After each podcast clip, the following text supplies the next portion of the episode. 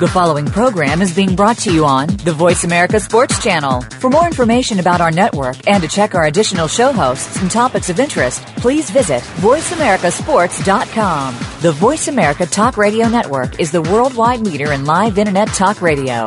Visit VoiceAmerica.com. The views and ideas expressed on the following program are strictly those of the host or guests and do not necessarily reflect the views and ideas held by the Voice America Talk Radio Network, its staff, and management.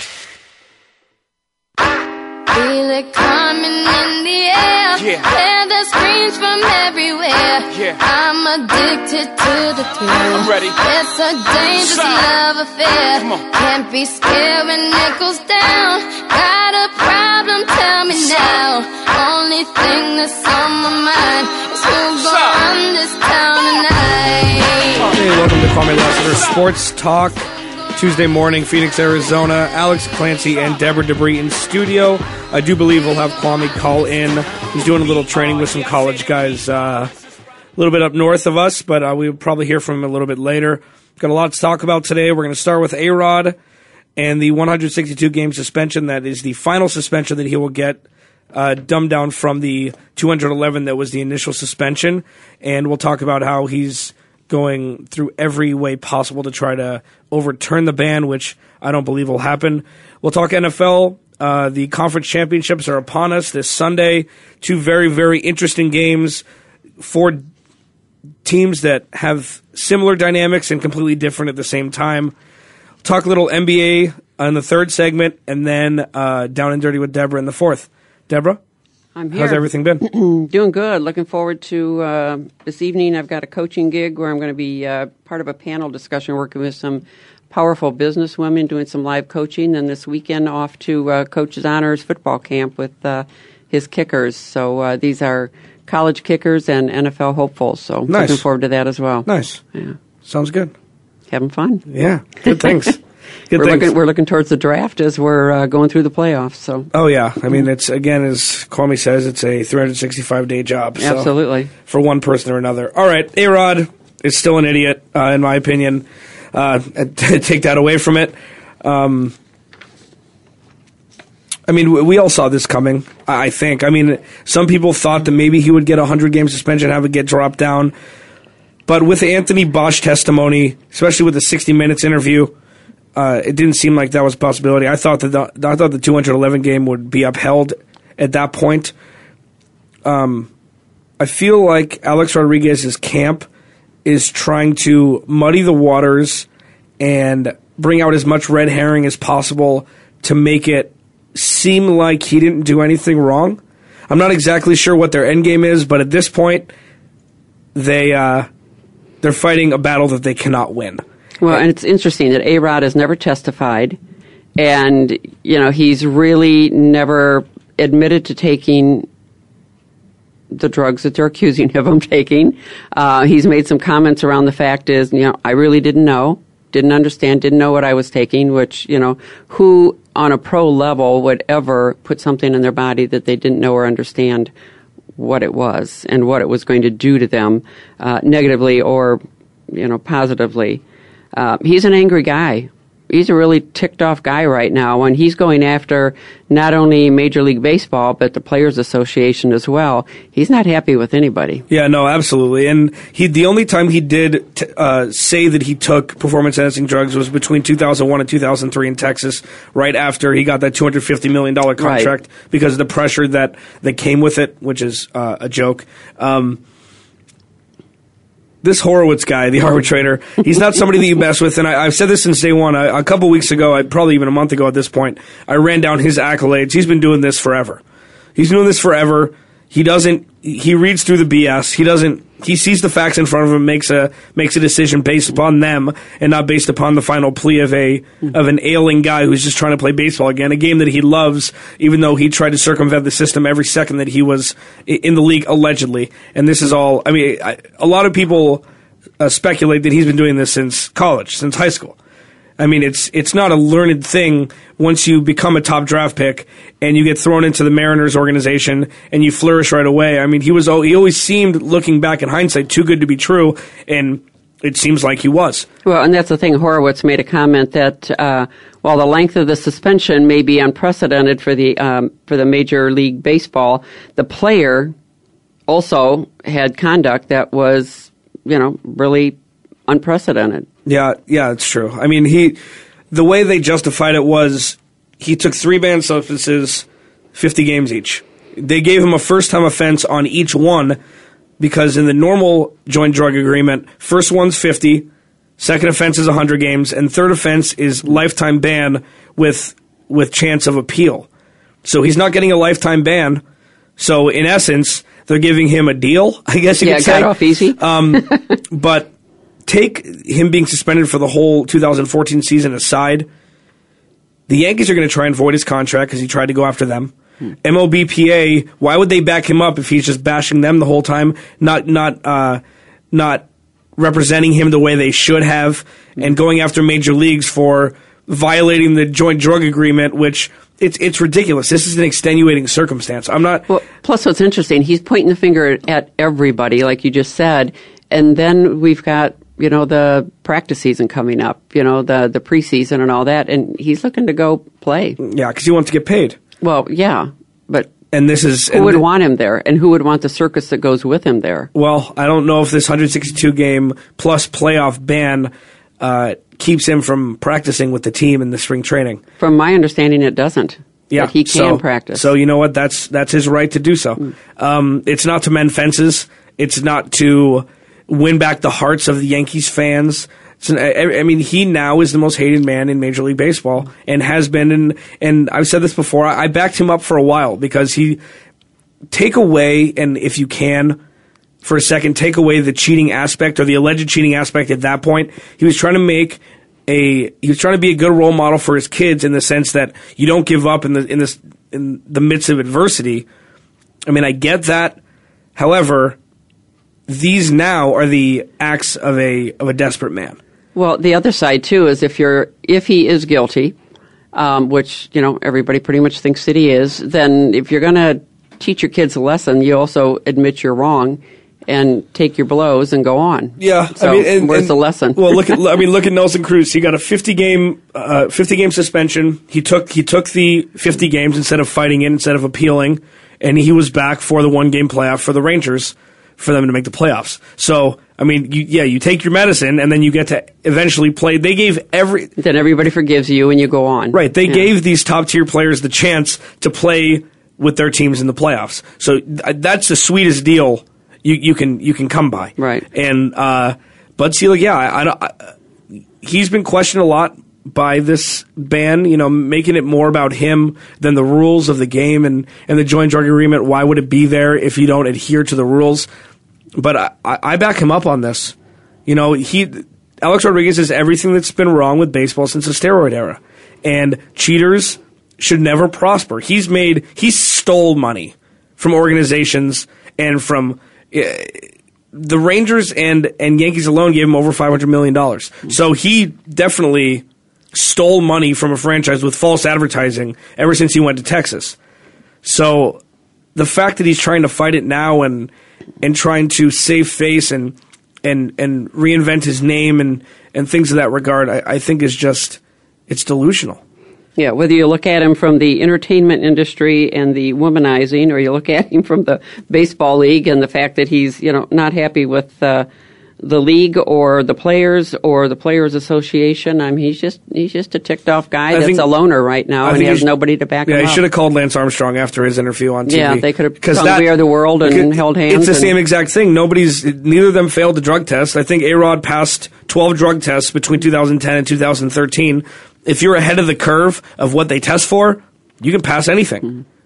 And he did so, and um, it'll be interesting to see what happens with the Yankees, what they do if they choose to go to the full extent of the law and try to void the rest of his contract because that'll save them a boatload of money. Oh, Uh, it'll save face. It, will Right. it will get their fans back in their corner well, and, keep, keep them extradite- away from the team. right and Yeah. exile this player that has been the cancer that everybody suspected he was, but now with, with uh, this Horowitz arbitration, which is as ironclad as you can as you can get, um, know to be true. So I'm not sure what the next step is for Aaron. I know he's he's suing the the major league. He's he's appealing the ban and all these things. Which, if he took it to the Supreme Court, it will take up to three years. And Well, it cost a boatload of money well, yeah, from but I mean, everybody yeah, involved. he has that. I- well, I- but it, it's going to cost the Players Association. I mean, everybody is going to have to pay, which is not going to make them happy either. No, Well, I mean, and the chance of I I was reading an article. The chance of it actually become being overturned is minuscule at Minimal, best. Yeah. yeah. So, um, I don't know. So fight It- what you can't win, but keep your name in the press. Well, and, and I don't know what the what is the end game, a positive end game for him with regards to this. Like, let's let's step outside of the situation. Try to look in his head. He's trying to accomplish being able to play the quote unquote game that he loves. Is that one? Is it to try to just save face and be able to go out in public without getting eggs thrown at him? Or and and I, I talked about this uh, yesterday or two day, uh, Friday that if I saw A Rod walking down the street, I give him a high five. He's he's a famous guy. You know, I'm a sports fan. He he did a lot for the game, even though he was cheating. I mean, the same Barry Bonds, all these guys. Right. So on that side, it came out. I mean, he he said something in an article where where people love him and they were cheering for him when he was walking down the street. No crap. So I mean, so would I. So would anybody that's starstruck. Nobody's unless you're a Red Sox fan, you're not going to throw eggs at him, uh, proverbially.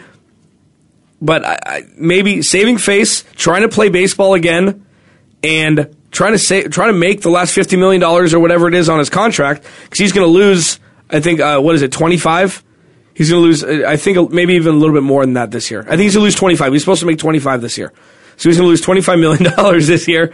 Um, But the question, I would look at it, I think if I were him and I go, you know, even if I win, you know, what, is it just the money? Because going back into the league, who's going to want him? How is he, how are the fans going to look at him? How are the other players going to look at him? Being in the locker room has got to be really uncomfortable. Yeah. Um, so if he really plays it out into the future of what it would look like if he were to even make it back, uh, it's not really a real good picture. yeah, what's happened with Lance Armstrong since then? Have we heard Who- anything about him? who knows? I mean. Yeah. he Who had cares? to step down as the chairman of Livestrong, which is one of the most popular, uh, at least sports-based Right. charities for. Known I mean, loved. Yeah, Yeah. and and unfortunately for him, really quick. Unfortunately for him, well, fortunately for him in that charity, a lot of this money that he made was dirty money. Yet it went to a good cause, so it was probably overlooked, and then they just went after his personal funds and not the charity funds, which would have been a, a whole other drastic thing. But the one thing I haven't heard with uh, A Rod either is the uh, sponsorships stuff. Have you heard much about that? No, I- I Anybody haven't. stepping down I feel taking- like because this is so fresh, people are trying to decide what's actually going to happen. I mean, I feel like with A Rod wearing your gear, he's still A Rod now. He's still an Adonis in the sport of baseball, even though he has. It's like he's wearing a fur coat with red paint on it. Well, people will buy it just so they can burn it. Well, I mean that's fair as well. I mean in Arizona, people burn uh, driver's licenses too. So um, we have to take a break. On the other side of the break, I do want to talk about this final play in the Saints game uh, against Seattle. Was it a set play? Was Marques Colston? Did he have a brain fart? Uh, Kwame Lassiter, Sports Talk, Deborah DeBree, Alex Clancy in studio.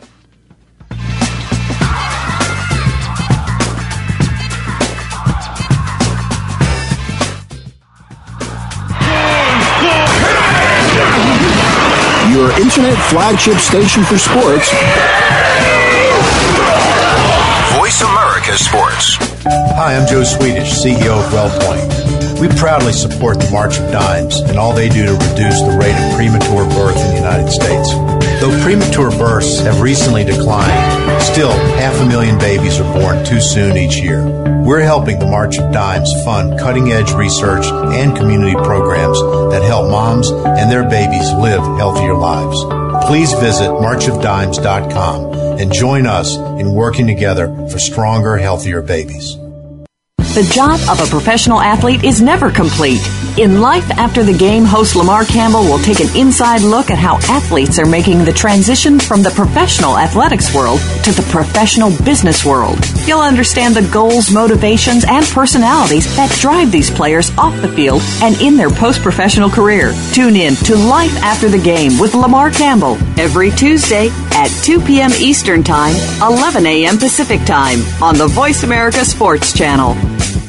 Sports and medicine go hand in hand. Quite simply, if you aren't up to your game health wise, you won't be up to your game on the field. That's where Bruce the Sports Doc comes in. Dr. Bruce Grossinger uses his medical training and experience to bring you a link between sports and medicine, from the latest advances and treatments to discussion behind the injuries of the week. Bruce the Sports Doc and his team of guest experts are here each week to lay it on the line in terms that you can understand. Tune in every Tuesday at 5 p.m. Eastern, 2 p.m. Pacific on the Voice America Sports Channel. Your internet flagship station for sports.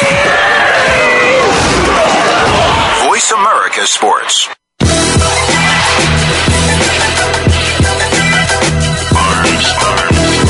Welcome back, Kwame Lassiter, Sports Talk. Deborah Debris, Alex Clancy in studio.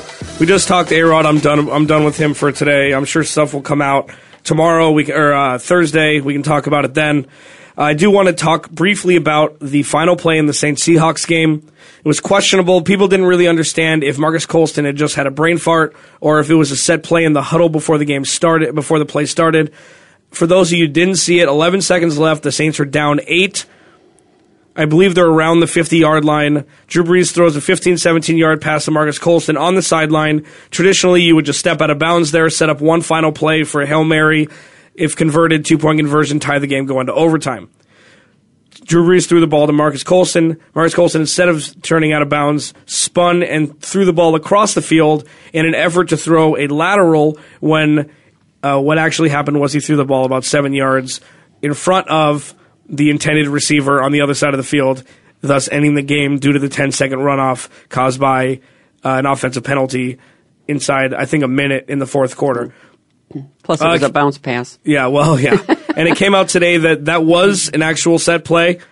Um, Sean Payton did admit that they might have ran it too early in the game, uh, ran it too early. Maybe if there were four or five seconds left at the, at the beginning of the play instead of 11, would have been better suited instead of uh, throwing a Hail Mary at that point on the other side of the 50 yard line. It begs the question what the hell? Well, Uh, who called and- the play? Well, I mean, Sean Payton did. I mean, this is what they Okay, did. This is what he- they do. This is they're deep rooted in this, stemming from the uh, opening kickoff of the second half of the Super Bowl they won, kicking and recovering an onside kick. So it- they've kind of put this at bay re- uh, in in the past recent years in recent history. However, this has always been in their arsenal, running trick plays when nobody else would, and I feel like somebody that maybe has had quarterback experience he throw the ball to instead of Marques Colston. I mean, it, it looked like he threw the ball with his, with his opposite hand. Th- That's how fluid it was. And um, if it, they would have completed it, he, that guy was wide open on the other side of the field, wide open. So this would have gone down as maybe even better than the Music City Miracle with Tennessee, wh- which was also a, a forward pass that, that wasn't called against the Buffalo Bills. Um, I just don't know if this was the time to do it. Maybe in a regular season game you do it, but if you have a top four, top three quarterback in your huddle, let him throw a 35 yard touchdown pass to Jimmy Graham or something in, yeah, that regard, especially. Yeah, um, again, these type of creative trick plays. I'm wondering how often that they're practiced as well, and how often do you practice? They put under- it in earlier that week. Yeah, but you, it's we're talking pressure too, and anytime somebody's under pressure, they're not going to think as well. They're not going to play as well. Their instincts and their uh, flexibility is not going to be there. So it's just it was a really risky play that obviously, if it had worked out, it'd been great, but didn't. Yeah, uh, and the, I mean the one person that I'm very happy for is Marques Colston because you look like a bumbling idiot for doing this if this was, if this wasn't the actual play call. Right. Uh, okay, segue Seattle, San Francisco in Seattle, and then Denver and New England in Denver. Uh, it's going to be old versus new. Mm-hmm. Which is going to Um, be really interesting. I before these playoffs started, I said that this would be the year that new took over old. This would be the year that, and, I, I initially started that with Andrew Luck over uh, Tom Brady, but with all of the things that transpired by all the analysts saying that Indy was going to win, I, I quickly changed that uh, call on Friday. Um, now there's going to be a chance for old to beat new, or for new to beat old, and I do believe that the only team that can actually beat, and this is weird to say, but the only team that could beat New England or Denver would be Seattle, in my opinion. I'm going to tell you why. Granted, yes, Colin Kaepernick is a better quarterback than Russell Wilson. As a position, he's a better quarterback than Russell Wilson. Granted, the defenses are 50 50. They're split. Wash. Running backs, I give the edge slightly to Marshawn Lynch. But you're playing in Seattle. The 12th man has cemented itself as the most important thing. Take weather away, take everything away, all these outside circumstances the most important thing besides the players on the field in the NFL. And I mean, I guess you can say, and I and I include coaches in that. I think the twelfth man is the most important aspect of the Seattle Seahawks game that doesn't have the pads on. Well, I also look at Russell Wilson, and I think he's not as flashy as Kaepernick, but he's consistent.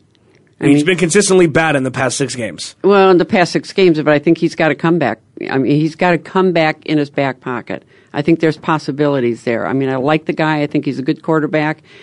It's going to be interesting to see what happens. And I don't know. I like him. Yeah, I, I think that. eh, But having said that, But then Kaepernick started out bad too. It has now gone, you know, the opposite direction. So it'll be interesting to see whether he holds up under the pressure. Well, because I do believe the difference between Kaepernick and Russell Wilson, number one, is that Kaepernick, he can read defenses better, I believe. And he's been able to and learn to take what the defense is giving him as opposed to, you know, forcing the run or forcing the pass in given situations. Russell Wilson doesn't have the electric running ability that Colin Kaepernick does. oh, that's for sure. And and uh, Kaepernick, I mean, Russell Wilson might have a little bit of a better arm, a little bit better accuracy, but I do believe that Kaepernick is the better quarterback. So, having said all those things about Seattle being the only team out of the two to beat Denver or New England, I do believe that San Francisco will win this game. They will go in, they will play smash mouth football. They have a great offensive line, a great defensive line, arguably one of the best middle linebackers in the game in Patrick Willis. And Frank Gore shows up gigantically in big games. He shows up hugely in big games. The 51 yards run, 51 yard run against Seattle the last game, two, uh, in week 16 that set up the field goal for the win. So what do you think about coach to coach? I think that Pete Carroll is a better story, but I think Jim Harbaugh is better fit for the NFL. And I think you have to have a little, a, a little, uh, a little a hole in you to win. I mean, look at Belichick. Well, He's not a nice guy. Yeah. He's not a sweet guy. Yeah. Nobody hires Uh, you to be a nice guy. They hire you to win. Yeah, I mean, Yeah. you know and I think the exception to the rule in in in uh, in recent memory is Tony Dungy because he's the sweetest man alive, and, Right. but they only won one. You know, they could have won six. They could have. I mean, they had the they had the team and the wherewithal to win six. I think you need the ability to call a fake punt on the last play of the game when the game doesn't matter, just to stick it to the other team. You're right. I think you need. Oh, I just got a text. I got an angry text from Kwame. Lassiter, stop yelling at me, man. Who are, who are the idiots in the uh, box that didn't let you know I was on? I was off for about five minutes. He texted me. He put it. He put it on the thing. Don't don't call Kevin an idiot. Anyways, okay. So we're talking. We're talking. Oh, you heard. We're talking Seattle, San Francisco. I believe that Seattle is the only team that could beat Denver or New England, but I do believe that San Francisco will win the game in Seattle, go on the road, and overcome the 12th man because they're the better team and they have better weapons on offense. And I do believe, as a whole, Jim Harbaugh will gear them up and pump them up better than Pete Carroll will pump up Seattle. What do you think? I, I, think um, both of those teams. I think the Super Bowl champion is going to come out of the uh, NFC. I think both of those teams, San Francisco 49ers, because of their defense, Seattle Seahawks, because of their defense, I, I wouldn't put one quarterback over another except that one runs better than the other. I'm asking Colin Kaepernick to do what he does best when he's in a uh, trouble situation. I'm also going to ask uh, Russell Wilson to do what he does best. I'm not asking Russell Wilson to throw all over the pocket, uh, but he does have some escapability being 5'11 and 3 fourths. He does have escapability. He does do things, and that's why their offense is predicated when he's, most times when he's passing, he's outside of the pocket. He's on the boot. Um, but I think the, the, the team that, either one of these teams will be able to beat the New England Patriots, and not because it's Tom Brady. It'd be more so what they don't have outside of Tom Brady. It'd be more of that because the defense they're going to outmatch, uh, or if, if worst case scenario, best case scenario, they're going to balance up with any of those offense, whether it be the Denver Broncos or whether it be the New England Patriots. The Seattle Seahawks has one of the, the number one defensive league. Do you think? Hey, do you think that two warm weather teams can go into New York and play one of the best cold weather quarterbacks of all time? If if Tom Brady beats Denver, I mean, especially young quarterbacks that haven't played in that weather a lot, especially the in with the magnitude of game that it's a Super Bowl. Obviously, do you think that that, that won't have a deciding factor at all? Seattle's not warm weather. Okay, but. I'm I'm talking snow. I'm talking crap. Like I Ice mean, bowl. Seattle, Seattle at least okay. Rain. y- y- These these fields now have great drainage systems, so it's not the same thing as as what it used to be in the 80s and 90s with rain. People aren't slipping as much. Take kickers away because Shayne Graham missed a couple kicks due to his footing against Seattle, but I think with the cold, the bitter cold in the teens and the 20s is not something that Seattle gets a lot, especially when they have day games.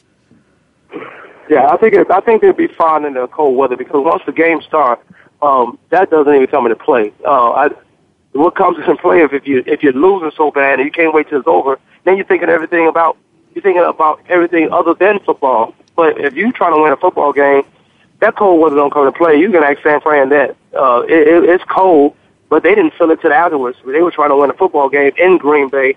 Um, but it, it could be a factor for those who have less mental capability to not put their mind at the task at hand, and that's to go in and win a football game because everybody's on the same playing field. I know most of those guys uh, that play in cold weather, but most of them are not from cold weather places, so they have to go there, and they have to get acclimated to. Also, I don't care if you're playing it every year, you still have to get acclimated to all conditions at any time.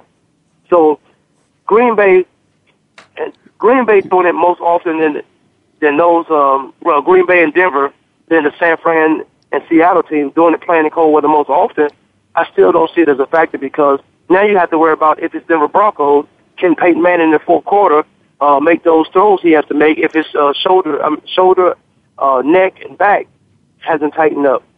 You have to worry about a lot of different other elements. If uh, barring any injuries, are those guys going to be able to put the mindset of the cold weather or the elements away and play a football game? Yeah, well, when it comes I down to it, I you have you have two veteran teams, two veteran quarterbacks against two fairly young quarterbacks.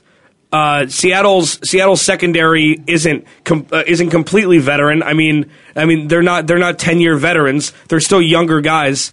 And Pete Carroll has never been in a game like this before. So if Seattle wins and goes to goes to New York, goes to the Meadowlands or Jersey, wherever it is, you think that you think that it won't matter. You think that it's still going to come out of the NFC. I think it's the, I, I really believe the uh, Super Bowl comes out of the NFC. Um, that's just I'm just going off the teams, uh, teams alone, and what they have at each position. I'm not discounting uh, Tom Brady and Peyton Manning. Uh, obviously, one of those guys will be in it. I'm not discounting what those guys uh, uh, have done during regular season. Um, and that's speaking of uh, Peyton Manning. I'm not discounting what Tom Brady does uh, consistently out there in the postseason. But I look at what wins football games, and that's usually defense.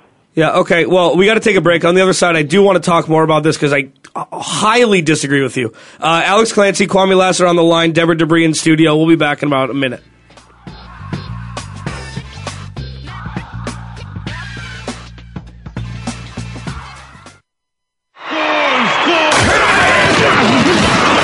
Your internet flagship station for sports. Voice America Sports. Do you love sports talk? Can't get enough sports talk? Have we got a show for you? It's about the NFL training camps, Super Bowl previews, a look at the new starting quarterbacks, and weekly key injuries. We'll take your calls and emails right on the air. Former Philadelphia Eagle James Loving is your host, and you never know who'll drop by for a co-host spot or an interview on the spot. Tune in to Loving That Sports Talk with James Loving every Wednesday at noon Pacific Time, 3 p.m. Eastern Time on the Voice America Sports Channel. Lockdown coverage. Get ready to talk sports with the big guys. Tune in to Lockdown Coverage with Keith Lewis every Tuesday for the inside and outside of the business of sports. Keith and his guests will provide expert commentary and answer all of your burning questions about your favorite team, the players, and what's next. It's time to have fun with the game. Listen for Lockdown Coverage with Keith Lewis and his favorite co-hosts every Tuesday at noon Pacific Time, 3 p.m. Eastern Eastern Time on the Voice America Sports Channel. The talk doesn't get any hotter. Your internet flagship station for sports. Voice America Sports. Now, some of you might still be in that place. If you're trying to get out, just follow me. I'll consider it. You can try and read my lyrics. Welcome back to Kwame Lassiter Sports Talk. Alex Clancy, Deborah Debris in studio. Call me on the line. Uh, we've been talking NFC Championship game. Uh, really quick, Kwame. So, your, who's your pick for the uh, really quick for the NFC? NFC, uh, wow, that's that's a tough one because of uh, real quick. I'll just go with Seattle. As much as I love San Fran, I'll go with Seattle. Deborah. Yeah, told you Seahawks. Uh, San Francisco 49ers win 24-17. Uh, with with the quarterback play alone, I believe that San Francisco will win that game. Uh, moving over to the AFC, New England, Denver. Uh, I will say this right off the bat that if New England beats Denver, I believe they are a favorite going into the Super Bowl because of how good Denver's offense is.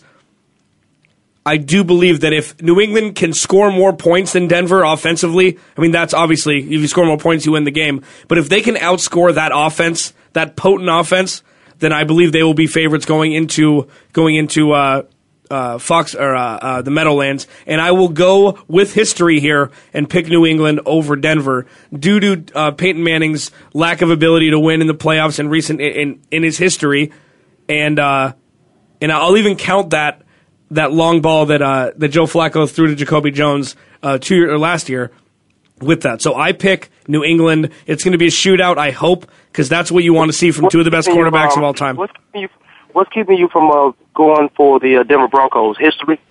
No, what's keeping me from going for the Denver Broncos is number one history and the fact that I do not believe that they that Knowshon Moreno will be a factor in this game. I truly don't. I think they're going to stop the run and then take their chances. ma- Hopefully, uh, put some pressure on Peyton Manning and have him make a mistake. You know Vince not in this game, right? What is it? Vince Wilfork, he's not playing. I understand, and neither was the whole neither was the whole linebacking corps last week, and they and they punished Indianapolis. I know Denver's not Indianapolis.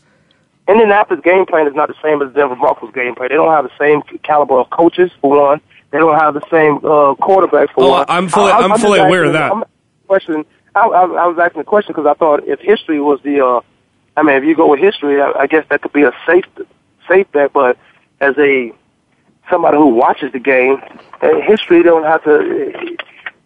History changes, and you you're talking about two guys. I have no clue why Peyton Manning cannot beat Tom Brady. None whatsoever. yeah, right. I know. But I have no clue why he can't beat him. Um, but I was that's why I was asking the question. What was uh, was it just history to uh, make you go with the New England Patriots? Tom Brady is Tom Brady until he's not Tom Brady anymore. So I will pick Tom Brady over anybody in any game, any important game. They won 12 games this year with a with a B minus C plus team because of Tom Brady and that coach. They find ways to win games even when they're not favored. Even because I, I believe going to Denver, they're not going to be the favorites. But I will pick New England over anybody in any playoff game until Tom Brady's not a quarterback. But B minus, a B minus, and C plus team, they beaten a lot of A teams. Yeah. A plus. Right. Who? Who? They beat Denver. Okay. They, who? they beat they beat the Cardinals, a ten win team. They beat. Uh, hold on, hold on. Uh, I'm gonna I'm gonna look that up. But uh, Yeah, you look it up because you're talking about uh, Denver. Yeah, they beat Denver, but Denver had that game. How they lost the game is amazing to me. I have no idea or how the whys, but they lost that game. But, Tom, d- does that count as them losing if Well, they ended up winning the game that they weren't supposed to win? a lot of turnovers uh, on both sides of the, the ball and on both teams, so that canceled each other out. So you just can't make turnovers at the wrong time of the game uh, in those football games. So yeah, they beat Denver at home. Uh, now Denver have them at home. But that was my question was why was you what was keeping you from going for the Broncos? Because because Tom Brady's not on the Broncos. That's history. Yeah, no, because Tom Brady's not on the Broncos, and Tom Brady has been to five Super Bowls, and I know he hasn't won in, in a while, and I mean he's he, he was one catch away from being being a four four time Super Bowl winner. I pick him over anybody in the NFL to lead my team to a Super Bowl. And that's not blind love. That's not anything like that. That is just time proven, time tested. And I, I do believe that. And, and if Peyton Manning wins this year, I'll, I'll, I'll, I'll relook my I'll relook at the situation. I'll look at the situation again. Who on the Patriots, other than Brady's been to the Super Bowl, who knows how to play under that level of pressure? Bill Belichick.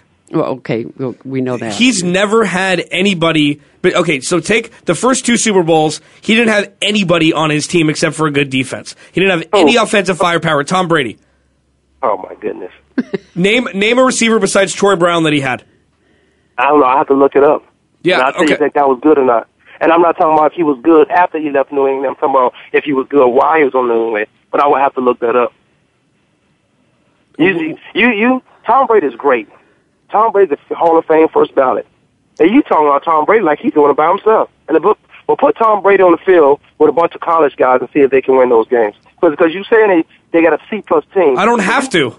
But you get you can get ten other guys that's C plus or better coming out of college right now. No, And no, then- no, no, no. I'm not talking about that. I'm talking about NFL caliber players, players in the I'm- I'm a Tom Brady fan. I'm a huge Tom Brady fan, but I'm a Peyton Manning fan because I like the way he think, and I've seen the guy think against me. Uh, both of those guys, who who we're fans of, is neither here nor there. We we like who we like. I'm not taking anything away from Tom Brady, but I'm not going to discount what another person does on the field. Now, Tom Brady does. What does that have to do? I don't know. Fact, fact, Tom Brady does have Peyton Manning's number, both both uh, Indianapolis and Denver. But I, I, I don't see any uh, C plus teams beating no A A plus uh, through, throughout a season. There, A uh, uh, plus, th- th- there are no A plus teams in the NFL you because wouldn't call you wouldn't call the Denver Broncos an A plus team. no, because their You defense isn't very good. call the Seattle Seahawks- You wouldn't call the Seattle Seahawks an A plus team. No, because they're because they're because their quarterback isn't very good. He's he's a Russell product. He's a product of the defense and, and their running back. Most most quarterbacks are. Most quarterbacks are. If you got a defense, how do you think Tom Brady became Tom Brady? Because he had a defense. He had to score points though, right? He never he didn't have a running game. Oh my goodness! Oh, you. I'm talking about. I'm talking about past stuff. I'm not talking about like right now. Tom Brady actually does have a running game right now, but I know we talk about when he came in. Tom Brady got on the field because of two injuries of, from the quarterback position, Okay. and he he came in on the uh, defense that was balling, was like one of the top tier defense in the league.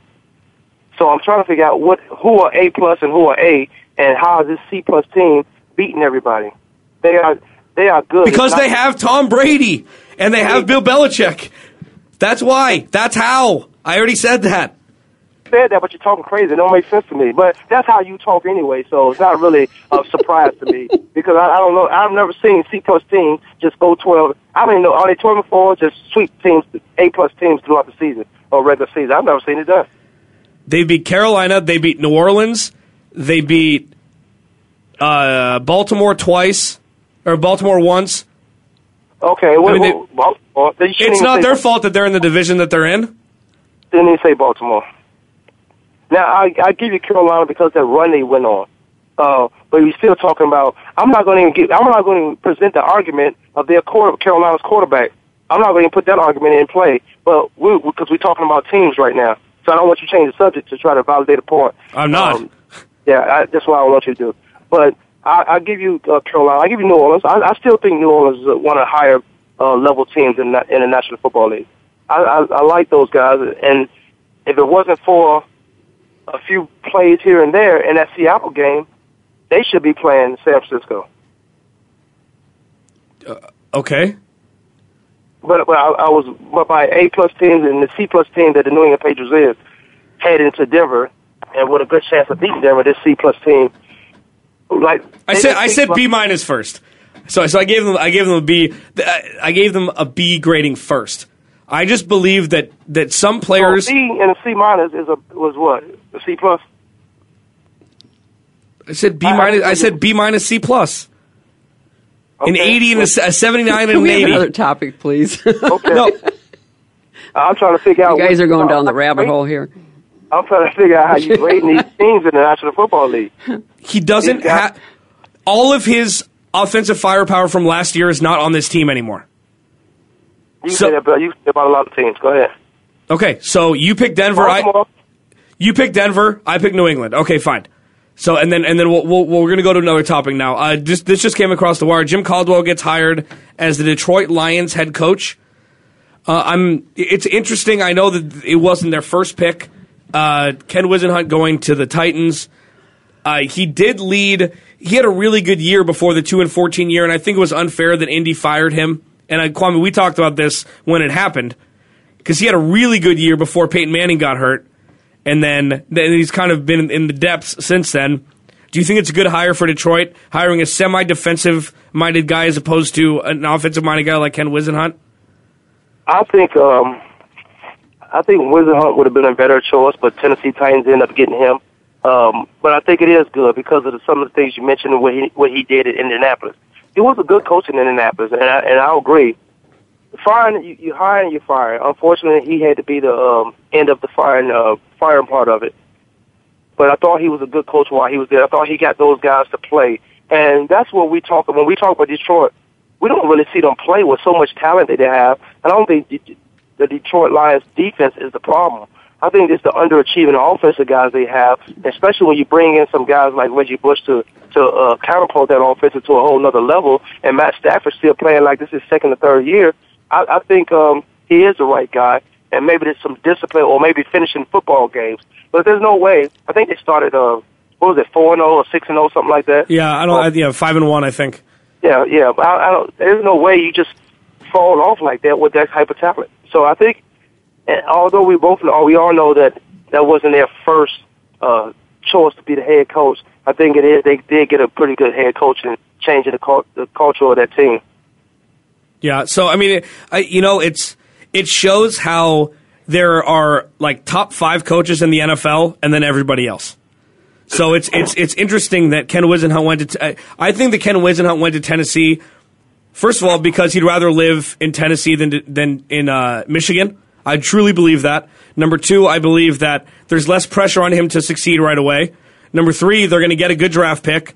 Number four, I mean, I, he's going to get more power there, and I think power is so important to a, especially to a new head coach, because in Detroit they're used to losing so much that if this guy comes, if he goes comes in and goes eight and eight, they're going to already call for his head because he because he didn't he didn't improve them as much as they as the fans and the front office wanted him to. So I think Jim Caldwell is a safe pick for them, and uh, and in the uh, the underachieving offense, I think has to do with leadership, and hopefully Jim Caldwell will, will right the ship in that regard.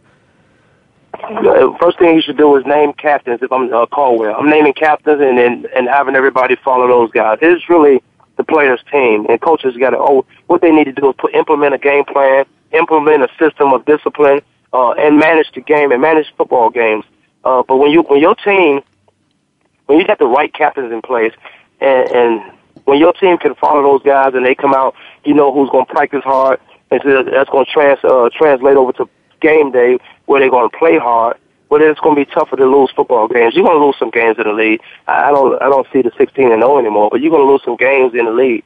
But you're going to play hard all the way through. When you And that- play when you play eight games in a dome, I mean, I feel like that that is an upside. That is an advantage for teams when you play in a dome and you don't have to worry about weather ever. I believe that that's a very big advantage that not a lot of teams that some teams like Indy took advantage of it like crazy when when Peyton was there, and I don't think they take advantage of their home games as much as they should. And I do believe that starts with leadership, and hopefully Caldwell will bring that to them. Here's here's the goal uh, for all teams, and this is like this is kind of like worst case scenario. Win all your home games and win half your games on the road. You know, most times that gets you in the playoffs. Most times you might have a bye. You win all your home games, and if you're in the dome, you in your comfort level. You, you win all your home games, and you got the right players that can play in the dome. You got a Reggie Bush who's great in the dome as far as I mean, he he's not a Barry Sanders, but he's Sanders. no, he's not. That is correct. Yeah. tell tell I mean, Seattle that. I mean, uh, tell uh, tell Cincinnati that winning all the home games and then getting the playoffs. See how good that happens. Right, you win all your home games, and then you, if you win half of them on the road, uh, well, you're twelve and four. Yeah. You 12 4, you got a good chance of being in the playoffs. Uh, we, we have to take a break. On the other side, I do want to ask about Ken Whisenhunt one more thing, and then we have Down and Dirty with Deborah as well to close out the show. Alex Clancy, Deborah Debris in studio, Kwame Lassiter on the line. We'll give you guys a break from the from the bickering for about two minutes. We'll be back.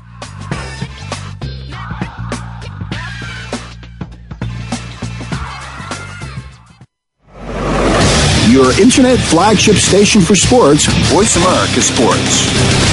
Sports and medicine go hand in hand. Quite simply, if you aren't up to your game health wise, you won't be up to your game on the field. That's where Bruce the Sports Doc comes in. Dr. Bruce Grossinger uses his medical training and experience to bring you a link between sports and medicine, from the latest advances and treatments to discussion behind the injuries of the week. Bruce the Sports Doc and his team of guest experts are here each week to lay it on the line in terms that you can understand. Tune in every Tuesday at 5 p.m. Eastern, 2 p.m. Pacific on the Voice America Sports Channel.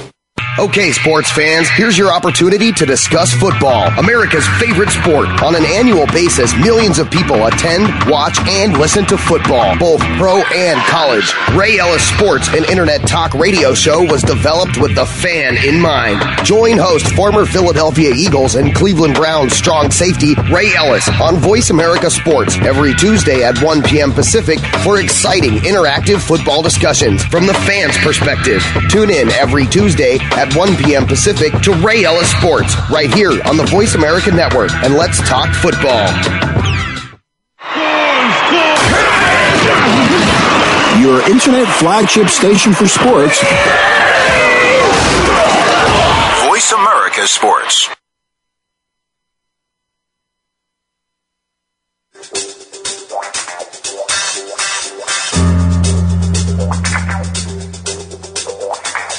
Yeah, Kev. Uh, welcome back to Kwame Lassiter Sports Talk. Alex Clancy, Deborah Debris in studio. I believe Kwame will be calling back. Uh, this is the last segment. Gone all around the sports world today. A-Rod, AFC, NFC championship games, new coaching hires. So congratulations to Jim Caldwell just to finish up on that. Uh, we haven't heard his name since he got fired for the 2 and 14 Curtis Painter uh, Indianapolis Colts with, with uh, Peyton Manning being out. And he was just part of the cleaning house that Indianapolis management – uh, went through with, including releasing Peyton Manning. I'm glad he got another job. It's, it's a great it's a great position to be in. They have a great defense. They have a, they have great offensive talent. Hopefully he can fuse that all together because they can definitely make a run. Matt Stafford needs to cut down on his turnovers, and if Jim Caldwell can make that happen, that's another two or three wins right there. So that that makes him a playoff team. If, if he can cut his turnovers by even a third, they they are eons better as a team. Well, and I agree with Kwame that if he names captains and then has an agreement with the captains and understanding with the captains, so that they're they're all together as a unified team, the the captains and the coaches that you know they know what's expected, and then they demand that respect and they demand the performance from offense, defense, and special teams that no one you know is a slacker.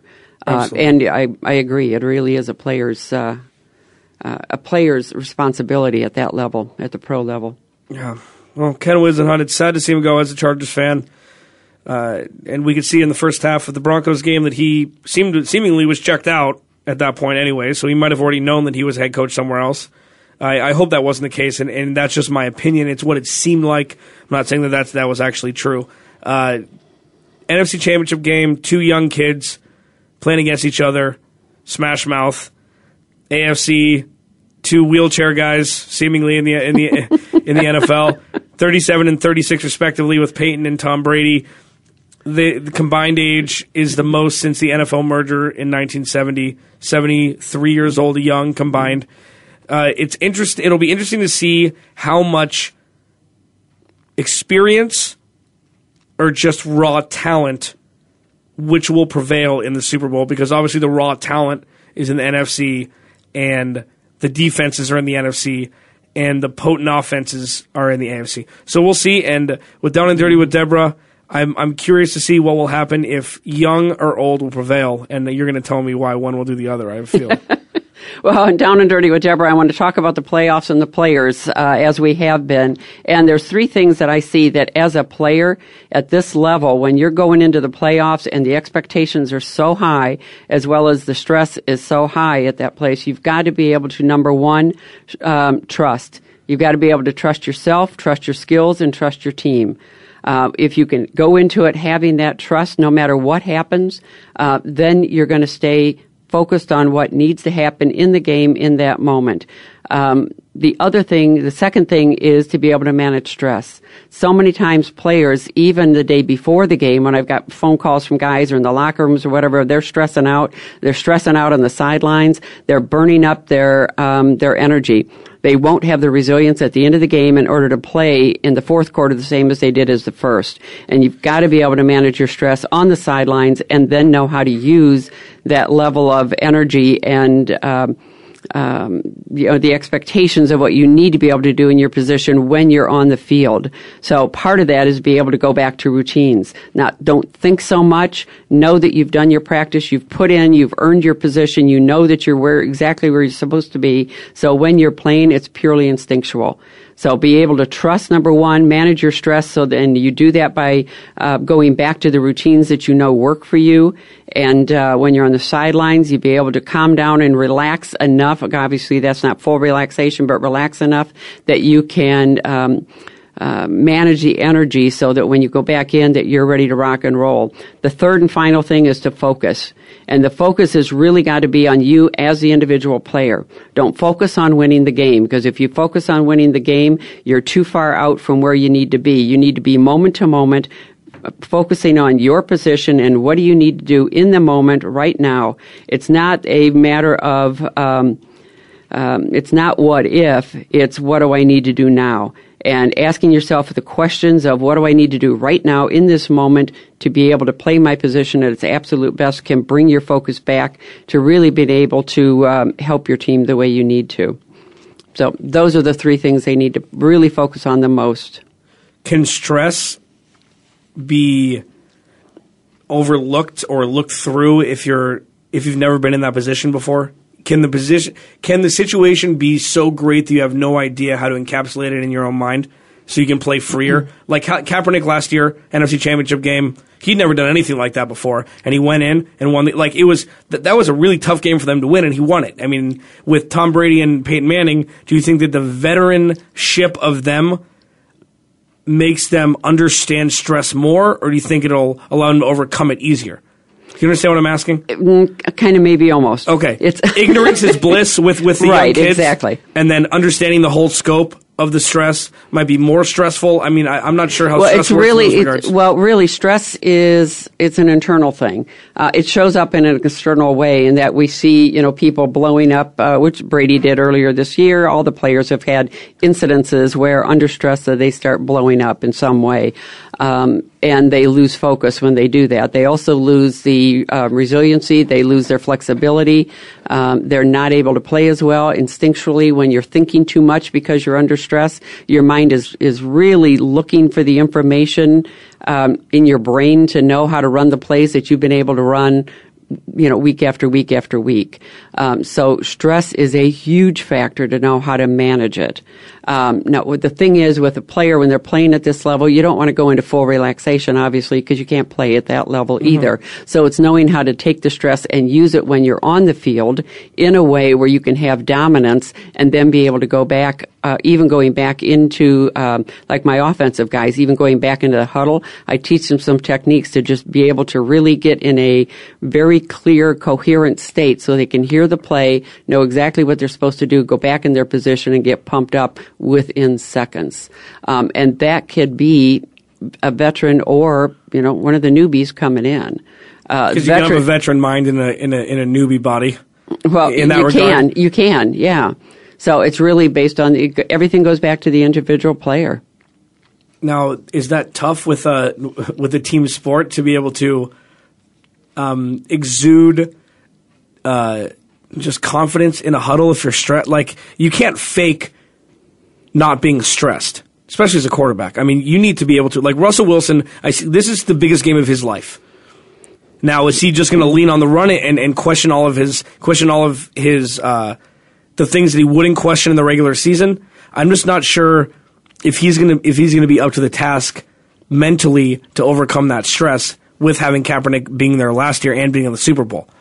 Well, and certainly experience does help and building evidence helps. So even if you look at what have they done in the last, you know, we talk about the momentum from the previous game. You know, the reality is it does give a, a, level of momentum going into the next game because it has evidence. It has immediate evidence. But if the guys would really look at their body of evidence as to what they've been able to do in the past and then be able to say, yes, I've, going back to the statement, I've earned this and therefore I am going to stay in this moment, you know, they'll be able to play well. The problem is they get in the moment and then they get flustered by what everybody else is doing instead of focusing on themselves. Absolutely, and I think that Seattle is going to be the one that has to deal with that because they haven't played well down the stretch this year. They squeaked out the win against squeaked out against uh, New Orleans. They were crushing that team in the first half, and New Orleans crept back in it. So I do Well- believe, and then San Francisco did did put put a hurting to uh, to Carolina. Uh, we we got to go. This this thing blows blows by. Um, follow Deborah at Deborah Debris on Twitter at Clancy's Corner C L A N C Y S C O R N E R for me. Uh, DeborahDebris.com, YourClearEdge.com. Uh, download our podcast, Kwame Lassiter Sports Talk on iTunes. Subscribe, VoiceAmerica.com. Search Kwame Lassiter Sports Talk. All of our shows are archived. Listen, we have some good stuff, even if even though it's older news. Alex Clancy, Deborah Debris in studio. We will see you guys Thursday.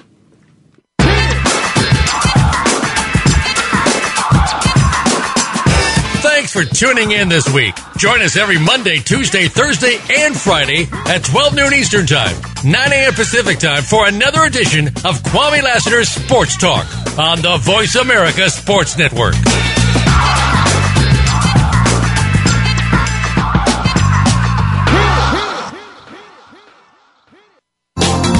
Thanks again for listening to the preceding program brought to you on the Voice America Sports Channel. For more information about our network and to check out additional show hosts and topics of interest, please visit VoiceAmericaSports.com. The Voice America Talk Radio Network is the worldwide leader in live Internet talk radio. Visit VoiceAmerica.com. The views and ideas expressed on the preceding program are strictly those of the hosts or guests and do not necessarily reflect the views and ideas held by Voice America Talk Radio Network, its staff, and management.